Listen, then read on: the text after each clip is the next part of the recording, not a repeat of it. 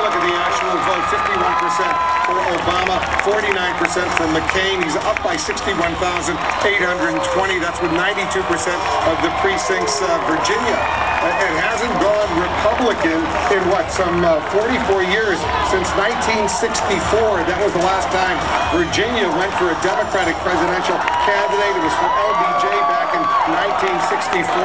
But now Virginia and its electoral votes we project will go for Barack Obama. We're only a few seconds away from the top of the hour when uh, these states will be closing, and there are some big ones, especially California, the largest state in the United States with 55 electoral votes. Hawaii, that's where Barack Obama was born. It will be closing its polls. Idaho, Oregon, and Washington states, uh, both of those states uh, have been going Democratic in presidential contests in recent years. So in, in a few seconds, those states will be closing their polls and uh, presumably will be able to uh, see what's going on and make uh, perhaps a major projection at that point. Uh, this is a moment that a lot of people have been waiting for. This is a moment that potentially could be rather historic.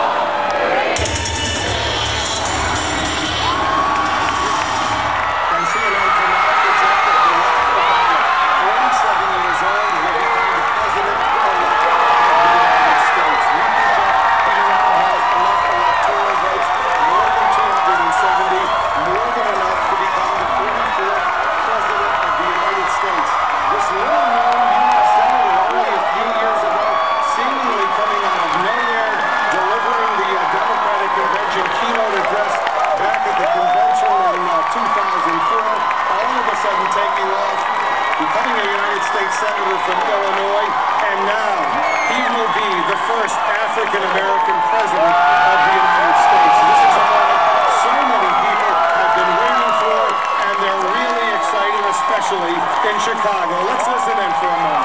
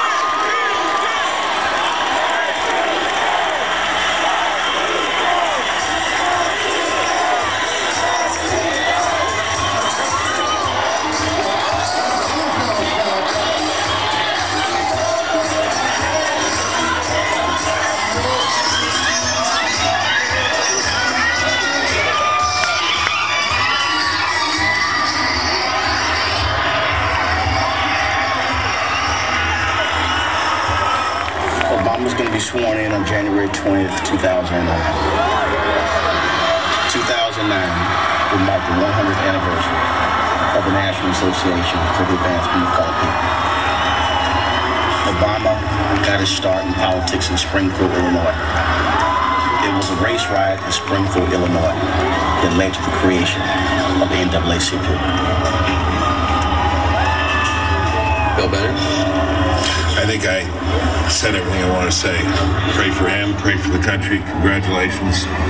It's a it's a great country. It's a great country, and I hope he's a great president. David? Yeah, Anderson, I went back to look at the last speech that Martin Luther King gave back in 1968. It was a day before he died, where he was assassinated. And he said, I just want to do God's will. And he's allowed me to go up to the mountain. And I've looked over and I've seen the promised land. I may not get there with you, but I want you to know tonight that we as a people will get to the promised land. And it seems to me for an awful lot of people in this country, especially for African Americans, Barack Obama said he's part of the Joshua generation, and, and, Martin Luther King was our Moses. That we're much closer to that now. We haven't ended our prejudice, but there's something about this evening and this election that I think has made for an awful lot of people feel, this is the Joshua generation. We can, we can reach something we never thought we could reach 40, 50 years ago.